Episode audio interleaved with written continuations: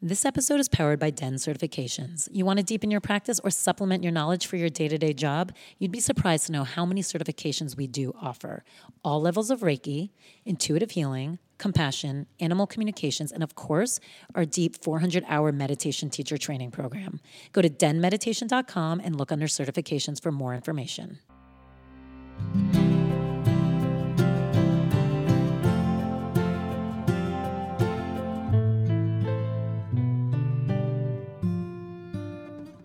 Welcome to Den Talks. This is Tal Rabinowitz, your host and founder of Den Meditation. Today we have Ara Katz. She's co founder and co CEO of Seed. It's a company that combines scientists, doctors, innovators, entrepreneurs, and storytellers from around the world, and they research and promote the potential of the microbiome. Don't worry, we explain what that is later. Basically, they're raising the bar in bacteria and not only educating us in the process, but they're creating incredible products that benefit us all. They've started with their male and female synbiotic, which is a probiotic and prebiotic together. Now, why are we doing this episode? Because the microbiome is essential to our health and happiness and balance. This all connects, and I promise it's going to make sense. She is the smartest woman. There's no other person you'd want talking about this. She came from the world of film. She started multiple tech businesses, and through a dark moment in her life, which we do chat about, she switched careers and came up with the idea for Seed. Look, her brilliance does not go unnoticed. She was named in Marie Claire's The New Guard, the 50 most influential women in America. She was listed in Business Insider's Silicon Valley Top 100 and also their 36 rockstar women in New York City tech. She's an impressive woman, and she has the ability to break down what the microbiome is in a digestible way, no pun intended, and she explains how it affects so much of our health immunity, gut issues, skin, hair, and possibly even depression. She gives us tangible takeaways, I promise, on how we can balance our own ecosystem and also the things we can pay attention to or eliminate that actually harm it. We also dig into how science can be spiritual and is spiritual. She has such a beautiful point of view on the world, the importance of asking questions and letting things constantly evolve. She empowers you not only to question what's being presented to you on the science front, in every aspect of your life. By the end of this episode, you're going to want their probiotic for sure. And the good news is they're offering our listeners a special promo code. So just stay tuned in the episode. We give you all the details. We hope you enjoy this conversation. And if you want to continue it, please join our closed Facebook group, Den Talks Podcast.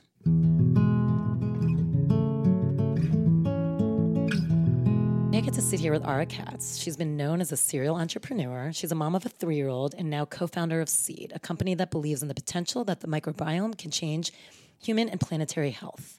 They're not only creating products that are on the cutting edge of microbiome research, but they're determined to educate the consumer as well, which is what I love.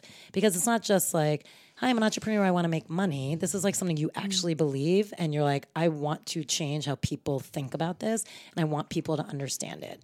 So let me just say right up front I know some of you are probably like, yeah, I totally get microbiome, and other people are probably like, what the fuck is this episode going to be about?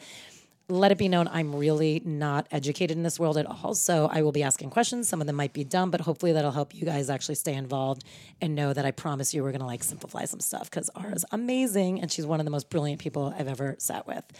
So let's talk about that though. The fact that you are so passionate about this from a personal mm-hmm. place as well. And it's twofold. It's a personal of what you've learned. You've always been kind of attached to kind of the science and health, just part of life and how it affects you. And then also that you've also been very much about empowerment and understanding, so teaching people. But let's start with the personal as far as like how you even started getting attracted to this area because in your entrepreneur world this wasn't always where you lived. Right. Yeah, no, it's it's it's a beautiful place to start. I think I first of all, my mom died when I was 17. I remember printing out clinical trials in my high school computer lab. Oh my god. And trying to kind of make sense of what it means to be trying to address something, a pathology in this case, cancer, pancreatic cancer, um, and understand where the science is while also watching a, a, human kind of go through pathology and watching what happens to a human body when you get sick and what happens when um, you know, you have it was it was kind of interesting because it was like the perfect dichotomy of there be Reiki healers coming through my home while we were also trying to figure out like clinical trials. And so my mom had a really interesting like openness to Eastern medicine, and I think I think that often comes when you get to a place of desperation, which is why I think a lot of functional integrative medicine doctors, you know, a lot of people discover autoimmune things and gut health at the end of a very long journey of struggling to figure something out about their bodies. That's so interesting. Um, I, I, think, and, it's like a last resort.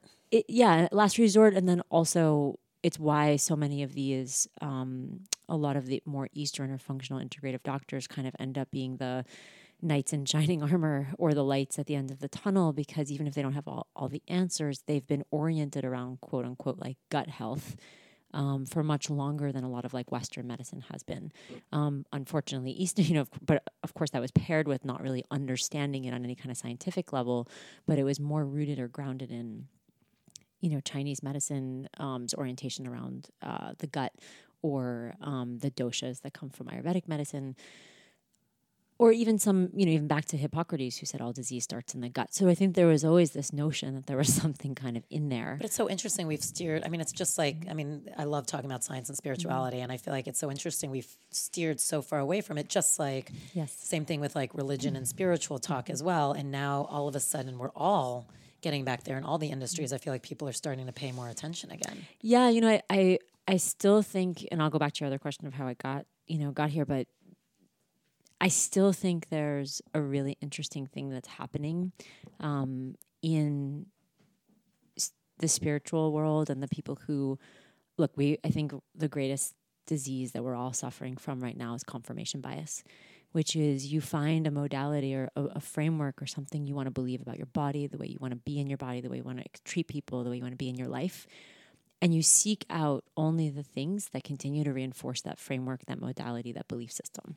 And it's so easy to do that now because just well, information is, that's how algorithms work. Well, algorithms, and there's so much information, so you Correct. can literally, and you're not going to yes. read everything because no one has the time. Yes. So you're only going to read what pleases you. Yeah, and I think, and and and or what what makes you feel safe, right? So so and this is on like every level. every level. Saying. So I mean, whether it be about how we elected our president, yeah. Um, so whether it be political, whether it be dietary needs, wellness, or like you said, if you're Nutrition, sick and you're trying to figure something out exactly. about mm-hmm. getting better or religion. Yes. Wow. Yeah, and I, so I think you know I always I always say science science is actually like the most spiritual practice, and I sometimes find like the more modern forms of spirituality dogmatic and actually not spiritual, or I should say not integrous with what I believe was some of the original intentions of spirituality, particularly if you look at like Buddhism, for example, which has like really a practice of non attachment. Well, science in the scientific method is this idea that you have an idea, you have a hypothesis, you are not attached to the outcome. You create and construct a, a set of conditions under which you can test an idea, um, a compound, uh, a, a, treatment, a um, something psychological. I mean, any number of things, and then you observe um, with a number of data points the outcome, and then you draw some conclusion and or iterate and decide whether or not more observ- observation um, or investigation is needed. But I love that. It's so beautiful because and people who doesn't want to live that way, right? But people would look at science sometimes and be like, "It's so rigid. Yes. It's one singular belief," and yes. you're basically saying, "No, it's fluid." And yes. the whole point is to keep evolving, Correct. which spirituality should be the Correct. same too. It should never be rigid. It should always be evolving mm-hmm. with you. Yes. But I think what I, where I was headed, and, and maybe this won't be popular with that's fine. Your your audience. That's totally that fine. I find that the the dogmatic quality with which people believe in things like whether it's GMOs, whether it's vaccinations, whether it's a specific modality of nutrition or a way of eating or a way of living, um, or the or the conflation of science with big pharma and Western medicine is fundamentally like not serving us. Um, and I think it's incredibly specifically hypocritical of many of the parts of the spiritual or Eastern medicine community because those are meant to be these places that are stewards or beacons of openness and open mindedness and systems thinking and how things fit together. But they otherize science a lot. And I think that there's a, I have, I have a lot of problems with that. By the way, I don't think that's actually, I mean, maybe it will offend someone in mm-hmm. our audience, but the reason I don't is the den was created literally with that whole purpose. Yes, it was always a, yeah, it was always mm-hmm. about believe what you need to believe mm-hmm. and explore that because it might change. I mean, for everyone things change, but learn who you are and what yes. that works for you. So mm-hmm. you sitting next to someone in class should not necessarily have exactly the same beliefs just because you're taking the same class. Right. And we support that. If mm-hmm. anything, I'm all for that because I don't think anyone feels true happiness or feeling settled within their own body until they actually know who they are. Right. And and but I think a lot of getting to decisions about, you know, like what you're going to eat, um, whether or not you're going to get take antibiotics, whether or not you're going to get a vaccine, whether or not um, you're going to look further into this whole GMO thing. Maybe it could feed a lot of um, children in developing countries who don't have access to vitamin A, and maybe the best way to genetically to, to serve them is to genetically modify rice. Maybe um, Monsanto does some very bad things. Um, and some things that they has had long term consequences. Um, maybe there are people internally at a company that are trying to do good things. I'm not advocating for any pharma or Monsanto or anything, but the intolerability It's and the intolerable. binary thinking is not serving us. And I see that. And I think to go back to your original question, Can you say that again? Because I love that quote. The intolerability. Do you even remember what you said? I'm so present. I don't remember what I said. um, th- the intolerability and, and the binary qualities of, of the way we are currently thinking in reaction to what we believe are very binary thinkers, i.e., what's happening in politics, is just not serving us. I totally and agree. the same people whose entire foundations are based on openness um, and and integrative and systems thinking and and the people who are I believe the heal like the real people who can be stewards of healing in this world it will come from bridge building um, and not from isle- island building. Oh my God, I lo- I mean, you guys, I got to say, I was not expecting to have this conversation, which I love because I mean, you, you are in a science world right now, and this is just not what you'd normally expect. But you know what? That's what we do here. So I'm glad we're having it because I think it is such a beautiful take on science. It And- really is. Yeah, and I think I think if you like, we always talk about, you know, what it means to live scientifically, and I'll, I'll get to why the microbiome is kind of the perfect. So we're to um, get to everything. I'm not worried. bridge. um, and and it is much more bridge than an island, which I think is a really important um, and it's an invisible one that connects all of us, which we can get to. But you know, I think that there's um, you know what happened in in my life was you know I had my mom my mom die. Um, I was an athlete, so I think when you're an athlete and you're a young and you're a kid, I think it puts you in your body in a way that um, a lot of kids I think come to, into their bodies in different ways, and I think being an athlete just happens to be one one path. But you end up looking at your body very transactionally, which is it needs to perform and do X, and so um, in some ways I think it's good because you're very aware. In other ways, I think you end up wiring around some things around the body that might not be um, serve you as you grow up. So, so true for me, by the way, mm-hmm. because I was a huge athlete Yeah, too, such a remember we talked tomboy. Yeah, yeah. And it's funny you said that because I struggle even now exercising and like working out, and people are always surprised because I'm lucky, I'm small, and I'm like, no, honestly, and I know when it happened. Stopped like in mm-hmm. college. I played in college. And but I stopped like halfway through, mm-hmm. and when I stopped, I stopped working out because it was transactional for me. It was I work out every day. I run. I go to the gym so I can perform better on that field. Yep. My summers, I'd work my ass off so that when I came back for doubles, like in the fall, like I was ready to go. Mm-hmm. And finally, I just had an injury and it wasn't worth it. I was like, I'm at a Division three school. What am I doing here? Like, I've got an injury. Like, let me go enjoy some mm-hmm. college.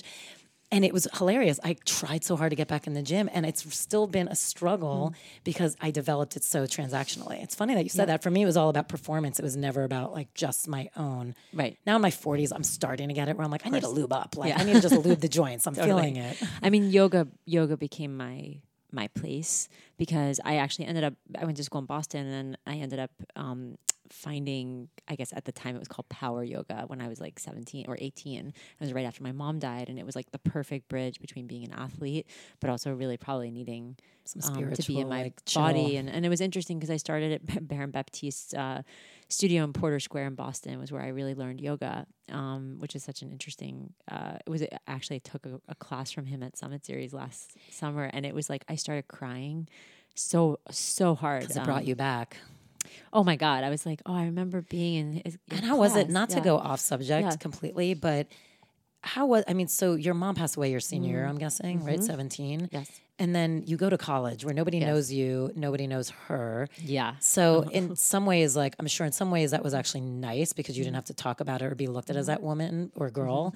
But in some ways, was it awful because you actually never pro- like? Did you not process because of that?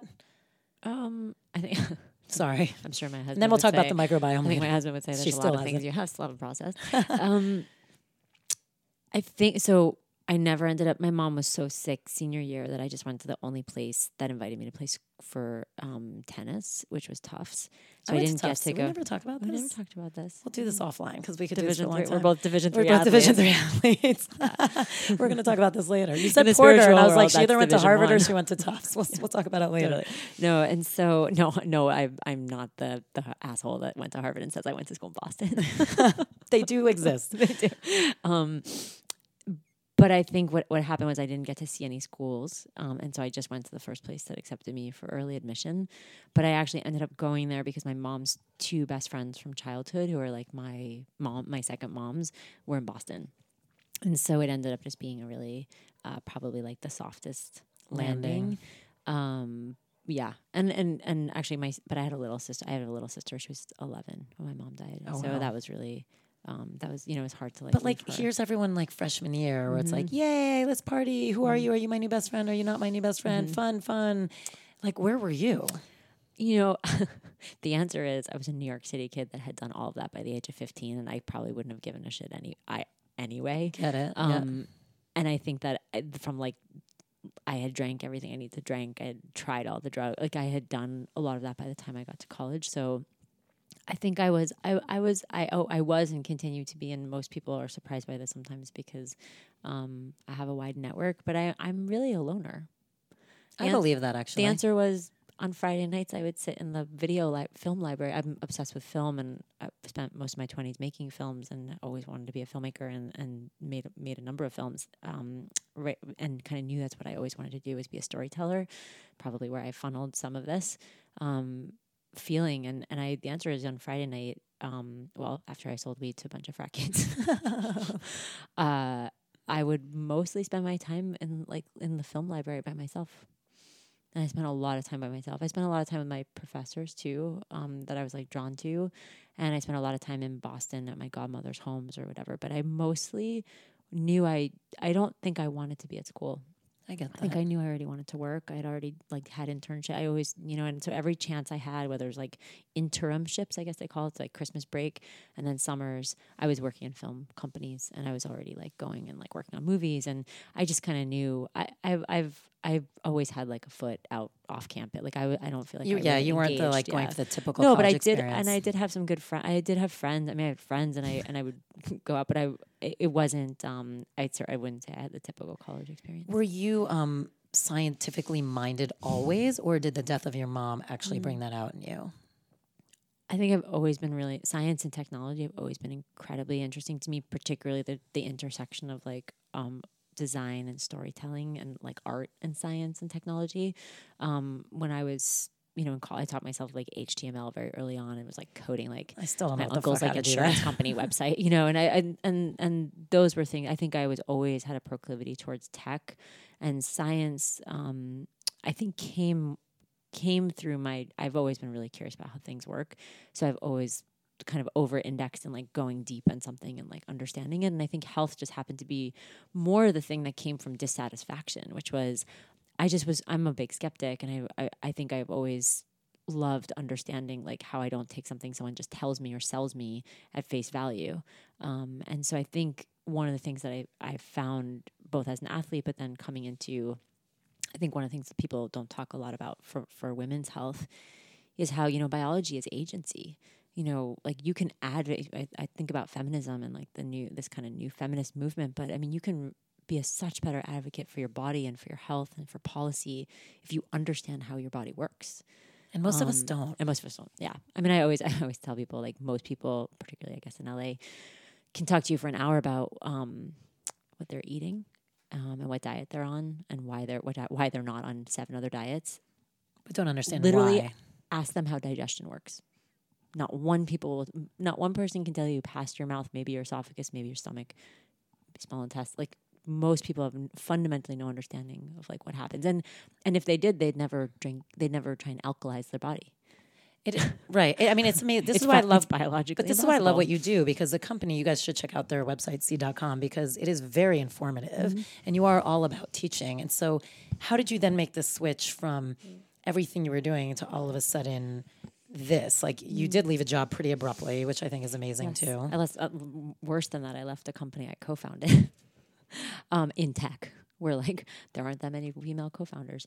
Um, so I I spent a long time making films and storytelling, um, and then really wanted to move into like the startup world. And I, I built a couple um, tech companies, one in kind of like internet, web, and ecom e-commerce, uh, the second in mobile. But I think when I was commuting from LA to New York for Ugh. my, the mobile, yeah, ugh, right. My body thought ugh because I had a miscarriage.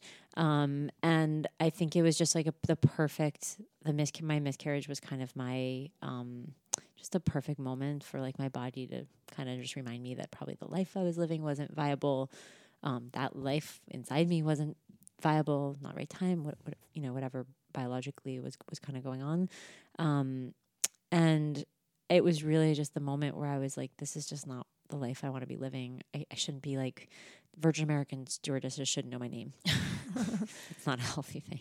Um, and I think that that moment, that night of my D&C, um, I wrote a resignation letter to my partners, and I just, you know, it's it it's not them, it's me. Um, and there's a million reasons and, and data points that went into that moment, but I think it was a very, very conscious, like, this is just not the life I want to be living. And if I'm going to be working this hard, it better be for something where I can make a tremendous impact in the world. But it's interesting because once mm-hmm. again, indirectly, like mm-hmm. science and spirituality were connected. It's like the 100%. science of yes. your body totally made you make a whole different yes. decision Abs- yes. that you didn't even question. Yes. That if someone asked you to make that decision mm-hmm. two weeks prior, you probably wouldn't have made. Yes, correct. Um, absolutely. And and I, and I think that like our bodies are incredible. I, they're they're everyone's so you know obsessed with personalization and biohacking and quantified self and using apps and, and all these things, but I actually think there's many biomarkers um, that we don't pay attention to. Like Are, like your poop. Well, let's talk about it. I love shit. Like I can talk about shit all the time, but like, what are certain I mean, like? We talk about poop all the time. But what are like the most obvious things about your poop that people? I mean, everything from you know regular.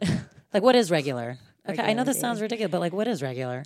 Uh, it depends. I mean, the truth is, it, it does. it you. does depend, but um, you know, one to two bowel movements a day is regular um, there's there's biomarkers like regularity, hydration of your stool, consistency, color, um, ease of expulsion.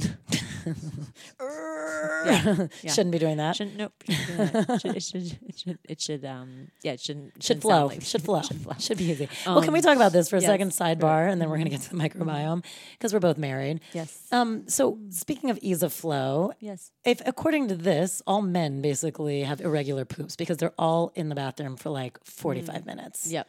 It drives me crazy yeah, that I, I think that the conversation I always have with my husband, cultural. I'm like, I know, I'm always like, well, my husband takes seeds, so it's pretty fast. Oh, but I'm always like, you're either ready or you're not. Like, I don't understand what to tell you. If it's ready, it tells you it's ready, and you go, and it comes out. Like, I don't understand what the 45 minute wait is. Um, I mean, I think you can probably thank the iPhone for that. Oh, I know, but it's even pre. It's like pre that, it, and it is just- cultural. It, pre that, it was just newspapers and. I was like, if you, were the only one in the house taking care of everything, those poops would come out a lot faster. Hundred percent. Although I do, I, I have found myself in the moments where I feel like everything is kind of crazy, I will like just go to the bathroom. Oh, I, I to do. just like. By the way, I get it. I like, do too. I think I could use this two minutes. I mean, speaking of Tufts, like I've studied for mm. finals on the toilet. Yes. Oh yeah. and my husband came in the other day. He goes, "Are you peeing cross-legged?" I'm like, "I'm mm. reading. I finished peeing. Now I'm reading." So I That's get amazing. it. I'm all for the yes. library of yeah. it all. Uh-huh. But like, you know, no. But truthfully, I mean, you. Should, I mean, uh, TMI. Um, I mean, with a potty squatty or probably with the pr- correct posture, um, theoretically it shouldn't. But you know, you can thank Victorian era plumbing for the fact that you know mo- royalty didn't want to sit near the ground with the lay pe- with you know with all the lay people, and so we ended up with uh, Wait, a mechanism so by which we go to the bathroom that is, um, you know, I mean, we should just be squatting because if you squat, it just comes right, right out. out, and there's really very very little difficulties. We we've caught, I mean, the way basically rich people caused a lot of problems. like what else? And then I want to go back to other biomarkers. Just, just, I mean, really, just the just the the the architecture of the experience of going to the bathroom. Yeah. Um, put our bodies in a shape that is not, you know, it's not natural. conducive. I mean, most are, other, most, most, many, many other, I mean, many other cultures just squat, um, and they have zero GI issues which is fascinating because we have so many resources yeah. to never have like any issues. 68 million Americans are constipated have experienced chronic constipation. And so, how much, and I do want to go to biomarkers, how much do you think that is connected to nutrition, biome, gut health, all of that, and how much of it is stress? Or is it all like they're what, all connected? They're all connected. They're all connected. Um, but I, I would say, I mean, the American, the American Western diet is, I mean, I would say the fundamental thing that's missing from it is fiber, um, and that obviously is incredibly impactful, impactful around the biomarkers we were talking about, and around GI health. So, what are other biomarkers that are obvious that we all have every day and we're just not paying attention to? Um, I mean, I think there's a well, actually, a study came out last year. This is not scientific meaning it's there was a scientific study, but I I, I jury is out how conclusive it is. Actually, there's some some really interesting studies around like the the the um, sallowness of someone's face or and the clarity of eyes, Oh. um, which I thought was really really interesting. Which a lot of Chinese, you know, a lot of Eastern modalities, Yeah, because they're like stick out your tongue. but they're starting to kind of put some put some data around that. Um, I think your skin is a really interesting biomarker, like the um, uh, hydration, um, the whether or not you have any kind of like from an inflammatory response perspective. I mean, psoriasis and eczema and atopic dermatitis. I mean, these are all things that um, you know you can kind of uh, understand, like because we now are starting to understand the mechanisms um, that are happening uh, internally um, that trigger a lot of those kind of superficial um, inflammatory responses. So let's talk about the microbiome. Explain what it is, because I because the question I just wanted to ask you, and I feel like would be how much of is the gut connected to autoimmune? But I feel like we should start then talking about what the gut is and autoimmune and what Absolutely. the microbiome. I feel like we should do that. Yes, I promise you guys, microbiome. We're gonna do it.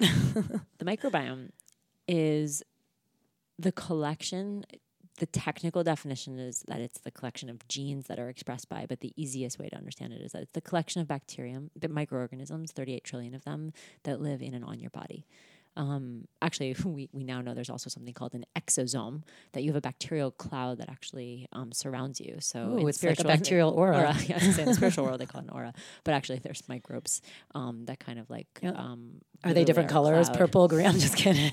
Yes. have we all- just and- have we and just solved every everything? Microbe correlates with your Chakra. birth, with your birth, yeah, with, with a chakra, and also um, astrologically with. Wouldn't wouldn't that be amazing? I'm just kidding. I'm just kidding.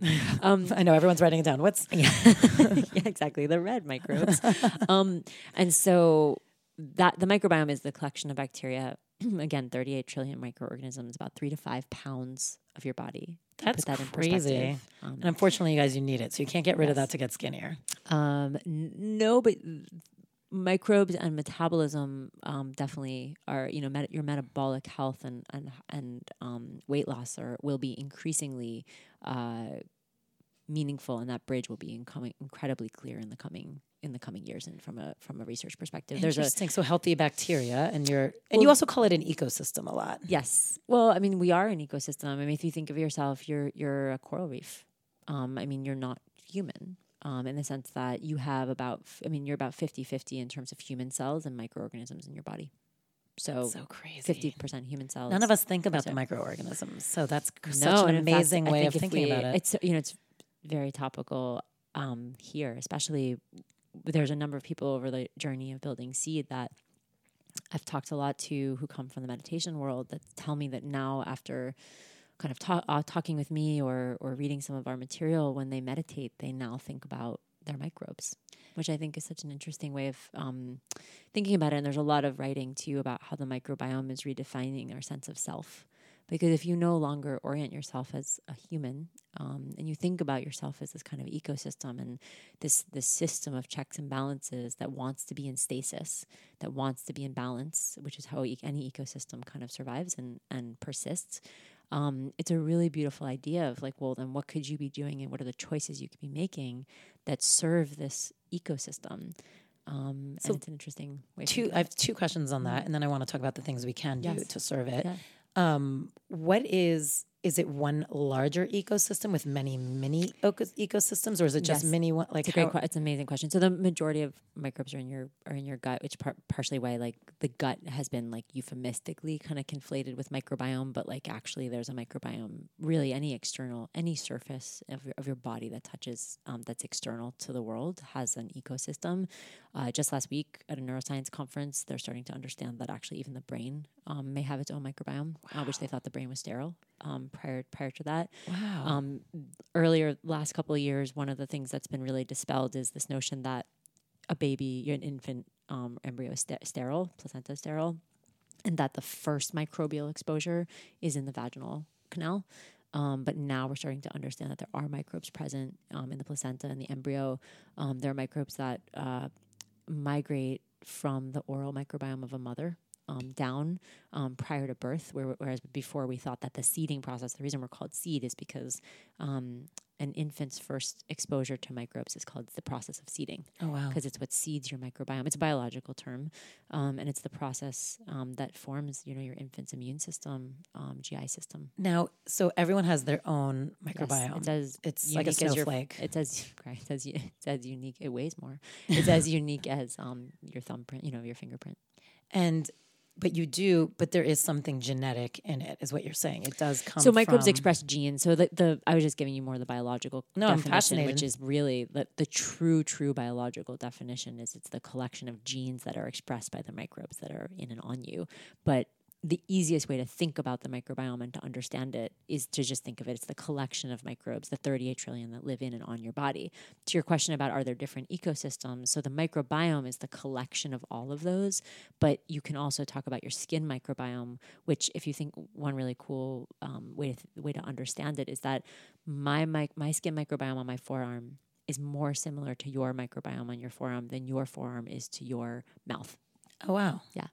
So that's how different it's like. Ton- if you think like your mouth is a tundra, my forearm is the uh, desert. You know, my my um my gut is the rainforest. Like right. you So these two deserts are going to be more alike, even though they're still their own Yes, desert. Yes, correct. So which is- is a beautiful idea for society. it really is, though. So is there a way, though, that like you could take a test and figure Mm-hmm. out exactly what your microbiome for any area is made yes, of? there are different. Um, the answer is there are this more sophisticated ways of doing that, um, which probably are not really like the home diagnostic kits.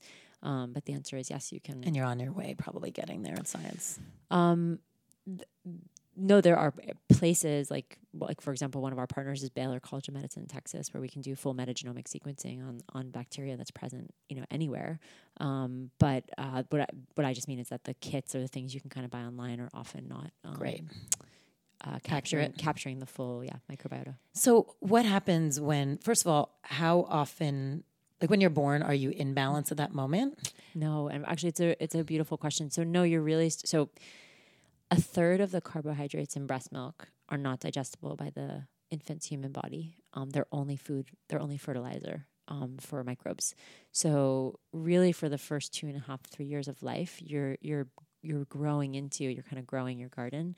Um, or an infant's garden uh, into what is ultimately referred to as a steady state microbiome, and that and that stabilizes somewhere between you know, 18 to 36 months or kind of, there isn't yet a kind of conclusion on exactly when. And what things, like, so for instance, like I couldn't breastfeed. My daughter never got breast milk because she was adopted. So, what are, does that mean she's a, a definite, like, she's deficient in that way and totally out of balance? Or, no, and in fact, in fact, it's a really, it's a, it's a really great question because I think one of the things that gets really also shamed is, um, is uh, C-section versus vaginal and this idea that you've like screwed your child if you end up with a C-section, but actually, which is, which is really sad that we do that to women. But, um, But one I of feel the things- same way about breastfeeding a little Yeah. bit too. Yeah, for for sure. And uh, look, uh, my journey with seed started because I could I couldn't supply all of my son's breast milk after four months. And if you're someone who lives in this world the way that I do, it's like it's almost where like I wish I didn't know so much, Right. Because it was a really hard hard experience, but it was really my entrepreneurial like aha moment of. Well, I'm going to go reinvent infant formula because the option, options that are available to me, including the kind of like one percent, Right. uh, go buy the expensive stuff from like Europe Germany, like, uh, was not an answer Right. that was sufficient to me. Um, and so, and specifically because of what we are knowing and continue to know about an infant's developing microbiome and things that we could do today. But that research is expan- really expanding very, very quickly. And there's kind of a global race between a lot of the big CPG companies and number of labs around the world to like really understand that that f- that critical window when that steady state microbiome is kind of being is developing um, in the absence of of, of um, things like breast milk. So to answer your question about about your daughter and also to talk about C section versus vaginal health is like one of the things that people say is that you know oh if it doesn't if a, if a child doesn't come through the um, birth canal it's not going to get the microbes from um, the fecal matter uh, and from the, the vaginal biome um, that kind of serve to start that that seeding process. But what they have found is that if a child is breastfed um, for six at least six months um, to a year, um, at around six months, the microbiome of a breastfed child versus a C-section child start to kind of like kind of start to look alike, um, and that it's not as fatalistic as I think some people, um, or at least some media interpretations of the science kind of have tried to make it out to. Um, in terms of your daughter, a lot of other things can make an impact. Um, environment, um, exposure to an, an animal, Oh, we have a being lot of those. being in nature, diet, stress, um, clean home cleaning products. They've just there's a really interesting infant study that just came out around um, infant obesity and like cleaning products, which I thought was crazy Interesting.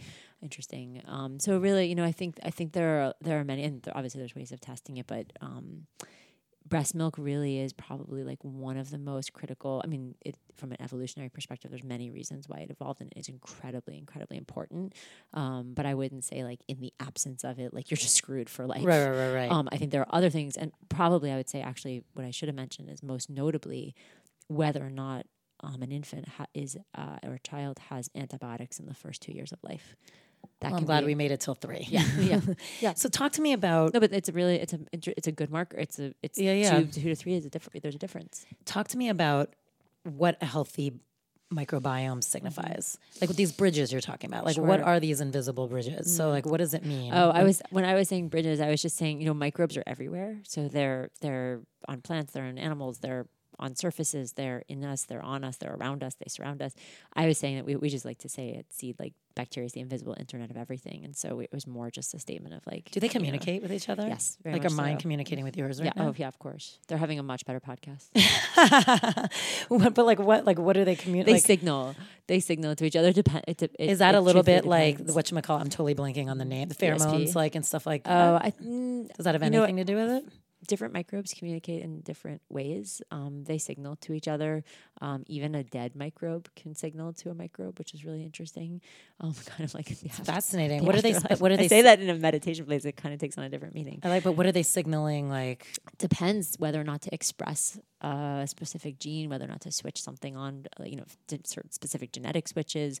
Um, they signal to other cells. Um, I feel like we need to start respecting them a little bit more. Oh, I mean, It I feels like there's a lot of power that we haven't been like. I mean, I think we've we've. I think what I would say is that we haven't empowered them.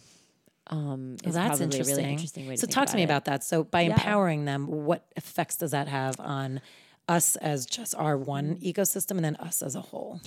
Well, I would say the first thing is that for anybody who has this notion that like most bacteria is bad or pathogenic, um, needs to change that. And actually, like less than one percent of bacterium that we have identified. are- Basically, even are with kids, I was very big on like get dirty, it's fine, I don't Abso- care. yes. Like really, I was never, I Absolutely. Mm-hmm. never had Purell, I never had any of it. I was like really, yeah, and I think and look, I got there- made fun of a lot for it, but totally and look there's a there's a there's a um happy medium um when surgeons started washing their hands um more people course. survived right so right because like you're not an open body. Right? you know so it- there there are there are i think there are people who take anything all of these things to an ex- extreme which i don't think is um kind of what i was saying earlier like not scientific and therefore not serving um but when you think about how many every day we understand more and more about what these um, invisible organisms do in our bodies.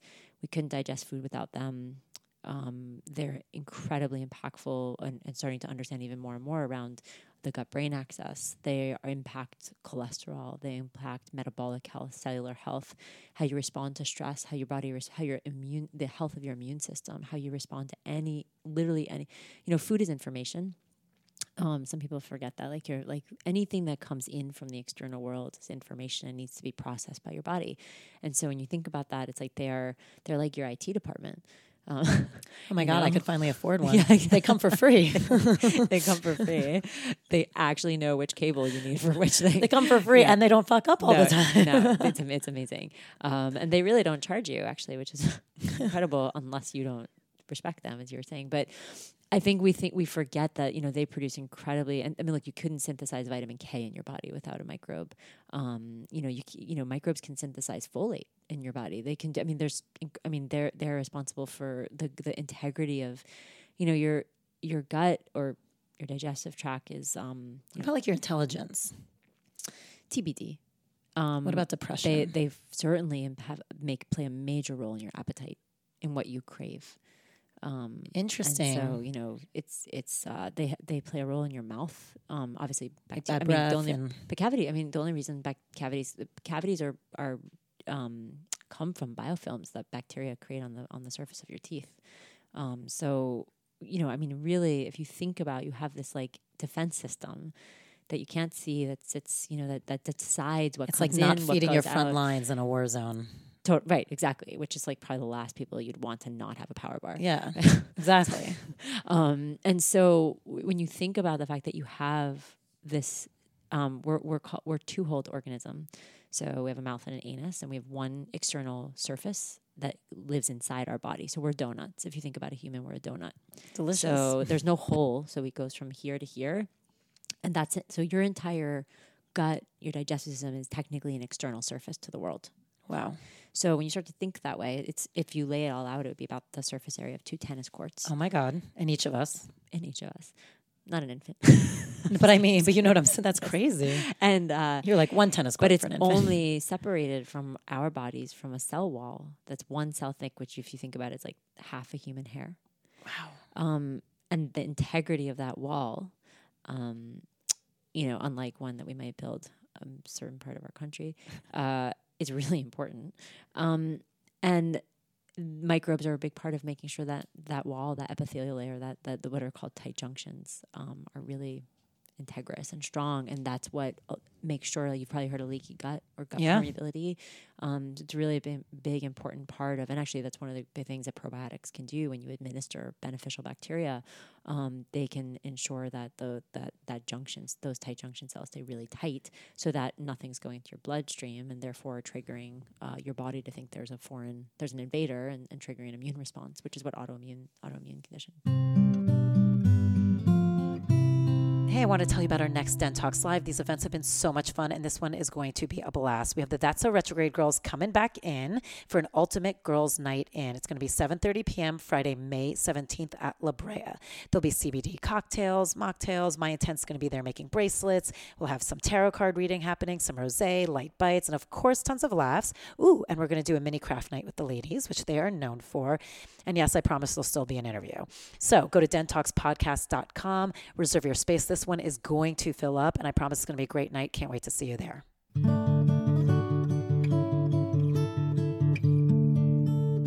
Hey guys, so here is the discount code, all the info you've been waiting for. I know you're going to want to get your hands on some of this product, so we're going to make it easier for you. Go to seed.com, use code DEN20, that's D E N 20, at seed.com for 20% off of your first month of the daily synbiotic. So there you go, you're getting 20% off. Go to seed.com, DEN20. This is so. What are like the and it sounds like probiotics are one of them, which I want to get to because that's more new in the grand Yes. scheme of like things people are talking about. What are easy takeaways of things people can do Eat fiber to balance plants. their plants? Uh, the- it- there's a there was a recent um, so the American Gut Project, which is probably one of the largest citizen science like projects, um, recently published that you know, and I'm sure a lot of your your audience is probably many either already eats a lot of plants or is vegan or you know, so this is probably not new. no, no, but this the- is good because by the one way, of the things that's that is actually not new- true. One one of the things that is new um, is this notion that actually it's about the diversity and the and the abundance of. Um, so if you can eat up to like forty types of plants a, a week, they found they found a correlation with a more diverse microbiome. Which, you know, of after 150 million dollars spent under the Obama administration um, on the NIH's Human Microbiome Project, the conclusion was a there is no one healthy microbiome, but b um, another kind of beautiful uh, parallel with society. The only markers of health um, that scientists kind of agree on for microbiome are around diversity. Um, Oh, that is really beautiful. Um, So the the more diverse you are with what you put into your mouth and then Yeah. therefore gut, yeah. So so um, by diverse, healthy. Yeah, so just like, diverse. So I think what happens in a lot of like wellnessy like communities or like in people who like over index and interest in diet is like you find this thing that you love to eat and like you basically like eat the same thing every day. right. And I think what came out of that, and by the way, that's not I mean obviously that versus a Big Mac, of course, that's going to be more healthy. But of course. you know, one of the things that they found was that it was the diversity of plants um, that made a really big impact too. But it's interesting. It's like working out. do. Mm-hmm. It's like working out too. If you always do the same exercises, you end up not having the same results, and you have to like switch it up. Yeah, Kind I of. think Like, um, kind of. Well, I, t- again, like I think people, I think that's the people's experience of it. Um, I don't scientifically, I don't, I, I don't know, but um, I s- absolutely just even behaviorally, like I think that's how people process things. And what are things that we do that hurt our microbiome? That like are easy things we can tell people. Just watch this. Pay attention. Okay, alcohol. alcohol is a major perturbator. Like alcohol ca- causes gut permeability, um, and so that's that's definitely a big one. Sugar is is a really big one. Um, and that's all kinds of sugar, like even in fruit. I, you know, I mean, we're not. I'm not. uh, The answer is processed. I mean, added sugar. So, um, sugar that's not naturally occurring. Um, stress is not good for your microbiome. Actually, even stress from crowded crowded spaces, which is really interesting. I love Crowded, that, I love that can- specificity. crowded, they, there's an interesting study about crowded spaces in the microbiome. Um, you know, even um, living in what's called the built environment, which is in, in which is city city life, um, has an impact on your microbiome, which I which is really interesting. Um, they see lower diversity in uh, like urban dwellers. Um, having having a well a good thing is having a pet as i mentioned earlier um, which can be really meaningful um, and then like sweeteners so i was talking about sugar but even they found like perturbations in the microbiome from sweeteners like aspartame and uh, you know other kind of um, re- sugar replacements. Um, antibiotics like so overusing so i'm not not to be sensationalistic about not using them because antibiotics can be life-saving at the right moment um, but not over not taking them prophylactically or when you don't That drives me them. crazy when people are like, "Oh, I have a cold. I called my doctor and they prescribed." I'm like, "You didn't Yeah. even go." Like, i know chances are you probably had to wait it we're, out for ten the, I days. know, we're the z-pack generation Oh, I'm so anti Z Pack. It's Yep. like, I mean, I'll take. Look, I, I gave my daughter an antibiotic Sure. last week. She had a UTI. I'm not. an- my parents are doctors. I'm not anti antibiotic Mm-hmm. at all. But it makes me sad. These doctors will just prescribe it to get people off their back. yes well I, I think it's i think there's li- i think it's a liability thing too Um, makes me sad. Um, and then and then NSAIDs, like a lot of people don't think about that taking like ibuprofen and Advil, and a lot of those over the counter medications. I think they they don't sometimes we now know that NSAIDs have an impact on um, on the microbiome also. Now, when we say impact, is it like okay, I drank a glass of wine, so my Mm-hmm. You're ba- fucked. my right, no, my balance is off. But you know, if I start paying attention and I'm eating my 38, was Mm-hmm. it 38 like diverse plants, and I'm doing, does it all go back to balance? it's it's a as a as somebody who has to talk about this from a marketing perspective all the time there is like kind of nothing that i wished more than like the microbiome was about like you're out of balance you go back to balance Right, because you're selling- right, you're selling product. you're You're like, take replenished, this. you're restored and i wish that there was a way i wish there was i, I what we're always find, trying to look for is like ways that we can be translators integrously with like where the science is today and what's really interesting out of balance in in micro in microbiome science is called dysbiosis um, and what we don't and and there are by the way even scientific journals use some of these this language like restore replenish we're always trying to figure out what is the language that we could use where a scientist wouldn't cringe but where somebody could understand it and so See, you know, that's where you guys so are amazing because you are bridging the gap. yeah, except like between- it's, we, you know, except except it's it takes that extra second or or moments to really think about how you say something. I'd love to say restore, but restore implies that you're going back to where something Square one. was. And what we what we don't what we know is that you really ne- you can never return someone to exactly what where they were where they're wh- where they were when they were three years old where they were uh, there will be things in the future um what are called like autologous FMTs, where we'll probably like freeze our stool and then reintroduce it at moments where kind of, kind of the way like we do cord blood. Um, That's or other things amazing. That kind of are, are yeah. So I think there'll be things. I mean, FMTs happen, fecal transplants happen now, not actually even from your own, but from other healthy individuals. So there'll be a whole other set of probiotics uh, introduction of microbes that could be really beneficial um, but but yeah it's a really it's a hard language to define i wish for your audience i could just say yeah you just when you start eating more plant you just go back and then it But you don't go. It's- back. i i love to say that i, I would i would say that um, to to be determined in science in the future Fair um, enough. but but that there are absolutely things that we know post antibiotics for example Probiotics. um, probiotics uh, plus other factors like lifestyle diet sleep um, in, enough sleep is really important for your microbiome yeah you and I are great But, at that. yeah Um, I try I really try I really now the more it's like the more you, More know you about study, you science, have the to- more you're just like I'm just going to sleep tonight for science I'm going to do it for science. Yeah. Mm-hmm. But let's talk about probiotics because I mean, that is the product you guys have out now. You call it a synbiotic, Yes. which I love. Um, It's, that's because it's a probiotic and, and a prebiotic. yes. What is the difference? So the best way to think about it is that a probi- the most reductive way to say it. Be as reductive um, as possible. Probiotics, good bacteria. Prebiotic, food for good bacteria. Okay. And why do people take it separately?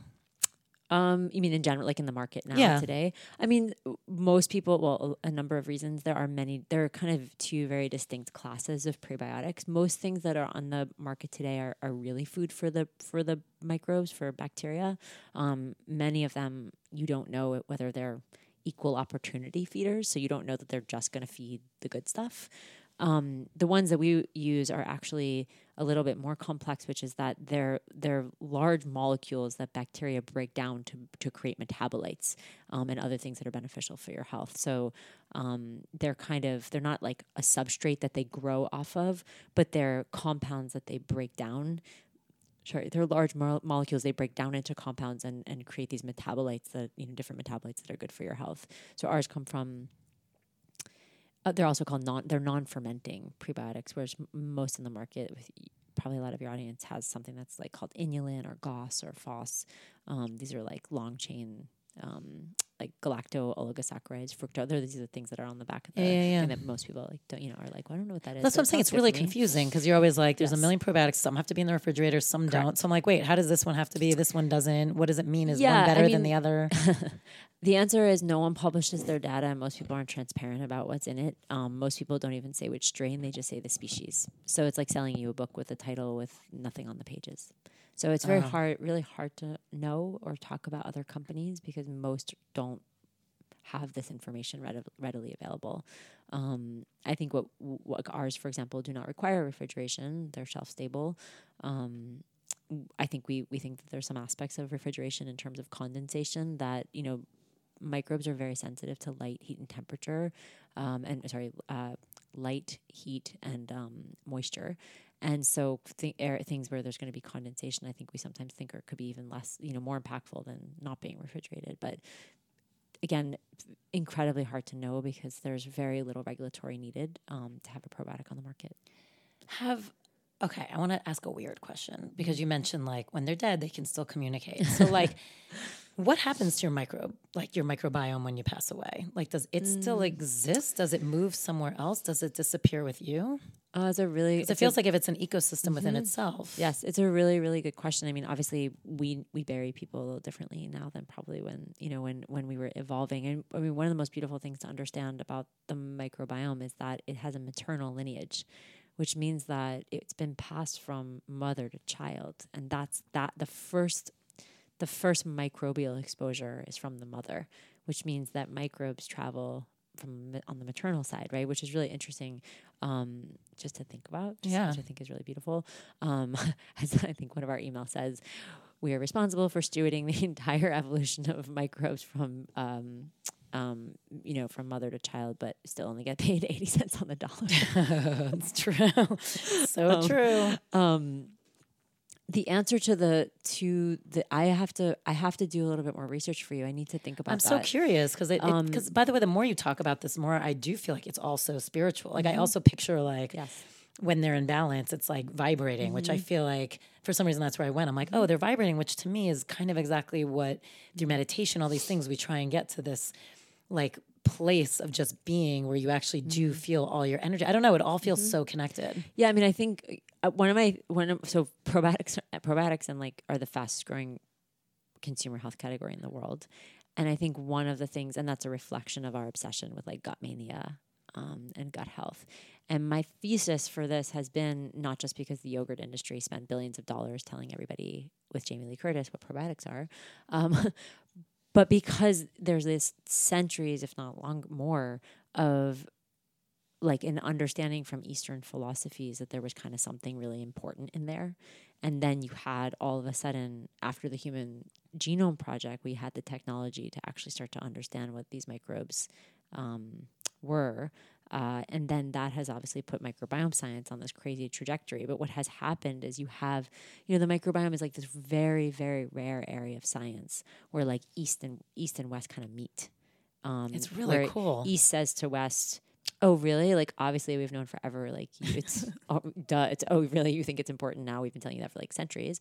Um, and then West was West is kind of like, yeah, but you had no idea what was in it, and you certainly didn't know there was like a brain microbiome, and you certainly didn't know that it could do all these things, and also that you know tumors will metabolize chemotherapy differently because of the microbiome of a tumor. So like, and then Easter people are like, oh yeah, you're right. so now it's like, but it is this. It's very strange. Like if you think about, we sequence the human genome. You don't walk into Whole Foods and see anything on the that didn't impact anything on the shelf in Whole Foods. But what we're seeing is that the science is really coming online at a time where you've had this incredible move to alternative and preventive care. Um, and so they just kind of, I think, in the the Venn diagram is moving much closer to a circle. Um, and I think the microbiome is that really beautiful bridge um, where they actually can both kind of talk to one another. Um, and I think, you know, of course, nutrition ends up being an also really important uh, part of that, which has been very left out of um, Western medicine um, and is not taught in medical school in the ways that it really should be. And so I think now that the starting to understand the inputs and the outputs um, and how much like this three to five pounds in our body is actually incredibly impactful for so many things. So one last question before we do your four U's. Um, what are like what are some of the biggest like if you had a myth bust like right now what's one of the biggest fallacies out there whether it be a food like is it yogurt whether it be something about pro like what is the one thing you could say, tell people right now like you all believe this stop doing it and I know you don't like to say it in, in such Oh, when you when you started off saying like fallacies, I was like, oh, climate change real. Read the UN I'll bring you back for that one. Um, well, it's all connected. I mean, it's all connected.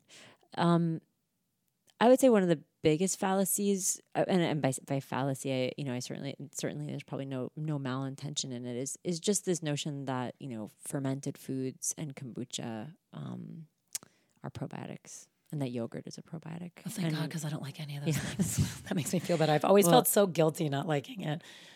yeah, well, I think I They're mean, still good for you, though, right? I think wellness is like the new Photoshop. You know, I think uh, there's it's just a whole new realm of being able to shame ourselves. With. Yeah. it's like a whole new language. It's like, oh, I don't look like this. Oh, that sucks. Oh, also, I'm not eating this perfect thing. I also suck. It's I'm just a horrible Yeah, I'm human. a horrible human. I don't actually Um, want to move off because that is interesting when you brought up climate change and joke. You're like they're all connected. How- Yes. so I do love that. Again, that goes to the bigger ecosystem of it all. Yep. So it is. I mean, we're so del- narcissistic. I mean, we we always are like, well, we have to save the planet, or we we we think of our health as somehow disconnected from the planet, right? Of um, that like somehow our our health and what's happening to our bodies is not at all reflective of or and I don't mean just because like the air is bad, but like you know the, the decreasing in, of diversity of our microbiome internally um, is mirrored in the decreasing in diversity of the ecosystem of our planet. I mean, two weeks ago, the official report came out that we've depleted 70% of the wildlife in this planet since 1979. Oh my God. 70% we've lost. They're all species, it's the same thing. And so, and you're saying there's always a link when if you actually pay if they yeah, could. I mean, it, all of, I mean, all of the things. I mean, and and that's before you start going into just like the things we do as humans to interrupt the environment. But it just in terms of, I mean, there's so many parallels in terms of things we're experiencing. Um, you know, in human health, I mean, we've never been at a rate, we've never died of non-communicable diseases at the rate we are now any other time in history, ever. I mean, like you didn't you didn't die of cardiovascular disease like 100 you know 200 years ago you died of influenza Right. you died of a you know you died of a plague um, you died of communicable diseases because you didn't have sewage you didn't have i mean these or sorry sewage, sewage systems I, I mean we've never we're doing this to ourselves and that's actually probably what's mo- kind of most terrifying um, and what you guys do, which I love, is you're Mm-hmm. empowering people to to take the power into their own hands and know how to actually treat their bodies with respect and know Yeah. Mm-hmm. and know it for themselves, not just listen. You're not just saying, "Hey, use my product." You're saying, No, in fact, I'm very much the. I mean, actually, I hope none of our investors are listening. very much the opposite. In that, actually, one of the things we say all the time as a brand is that health doesn't come in a bottle, not even ours. And it's like you know, if if you're not making the right choices every day, um, "This isn't the magic bullet." there are no mo- there there Right. not and there i- there are none. But I love that you guys don't pretend to be because that is no. marketing 101. No, and yes, and and I think that I think unfortunately, like the fear based place from which most of these brands and people who sell you things for your body create um, community.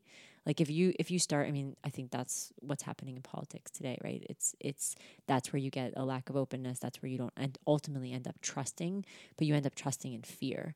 So um, because you're too scared of what of what of what the of the unknown. Yeah. Um, and that's kind of the definition of trust. I think Esther, who said Esther Perel quoted somebody else recently telling me the definition of trust, and it was like this beautiful way of saying like, um, it is ultimately being okay um, and surrendering to a certain aspect of what's unknown. Um, and I think that all these brands and these companies, if they, they just you know these promises are terrifying. Right. terrifying, um, but mostly because they really don't encourage you to live scientifically, and that just goes back to the beginning of what you're saying, which is what would happen if you just weren't if you just said I'm going to try this ketogenic diet. I'm going to try this for 2 weeks. I'm I'm going to see does this serve me? How do I feel? I'm going to document it. I'm going to see what this feels like. I might have to iterate a little. I might have to But what if it was I don't need to start a Instagram handle called Keto Girl 567. I don't need to dedicate my entire life to believing that ketogenic diet is the only possible way because that's so, that's not how science works. Science evolves and iterates. Also because your microbiome Yeah. changes, I'm assuming. Sure, your microbiome Right. changes. Many other things Parts in of your you body change. change. Um, science evolves, um, and so, like, what what would it mean if you just could ask questions and and live in a place of kind of practice and experimentation? Um, and like what would and, and actually how much better would be off as a society but it, it's it, it's a beautiful kind of methodology and so i think in some ways that's that's probably what we try and instill more than anything I love which is here's where the science is today. Here's maybe how we would approach it. Um, we had an incredible experience last Friday around the flu shot, and we seem to have pissed off a number of people who I would probably self-identify as like an anti-vaxxer. And it was it was our first moment of like, well, the honeymoon's over, um, and it was an incredible moment where, as a brand, you have to say like, you know. The people who've believed us up until now love our spiritual language and the way we've made science accessible. But the minute you surface something that all of a sudden Their deep belief. Is a belief that is at their core what they must hold on to. Unfollow, bye, fuck you guys.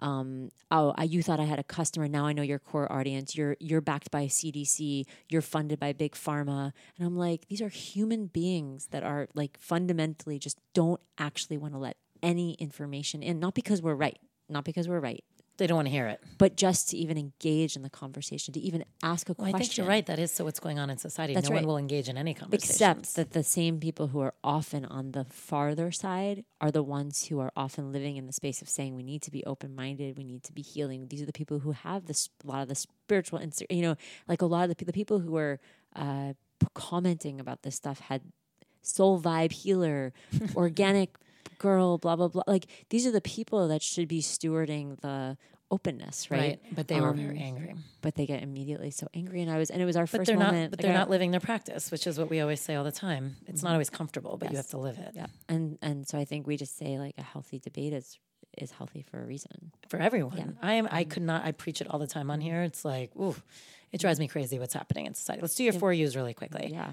Favorite book. The People's History of the United States by Howard Zinn. That's a great book. I did. Um, I made that documentary. You did? Did you ever see it? Yes, that's amazing. Oh my god, I'm going to rewatch it. By the way, um, type of meditation you rely on the most. Anything guided? Fair enough. I love that answer. Actually, that's the most honest answer we've had on here.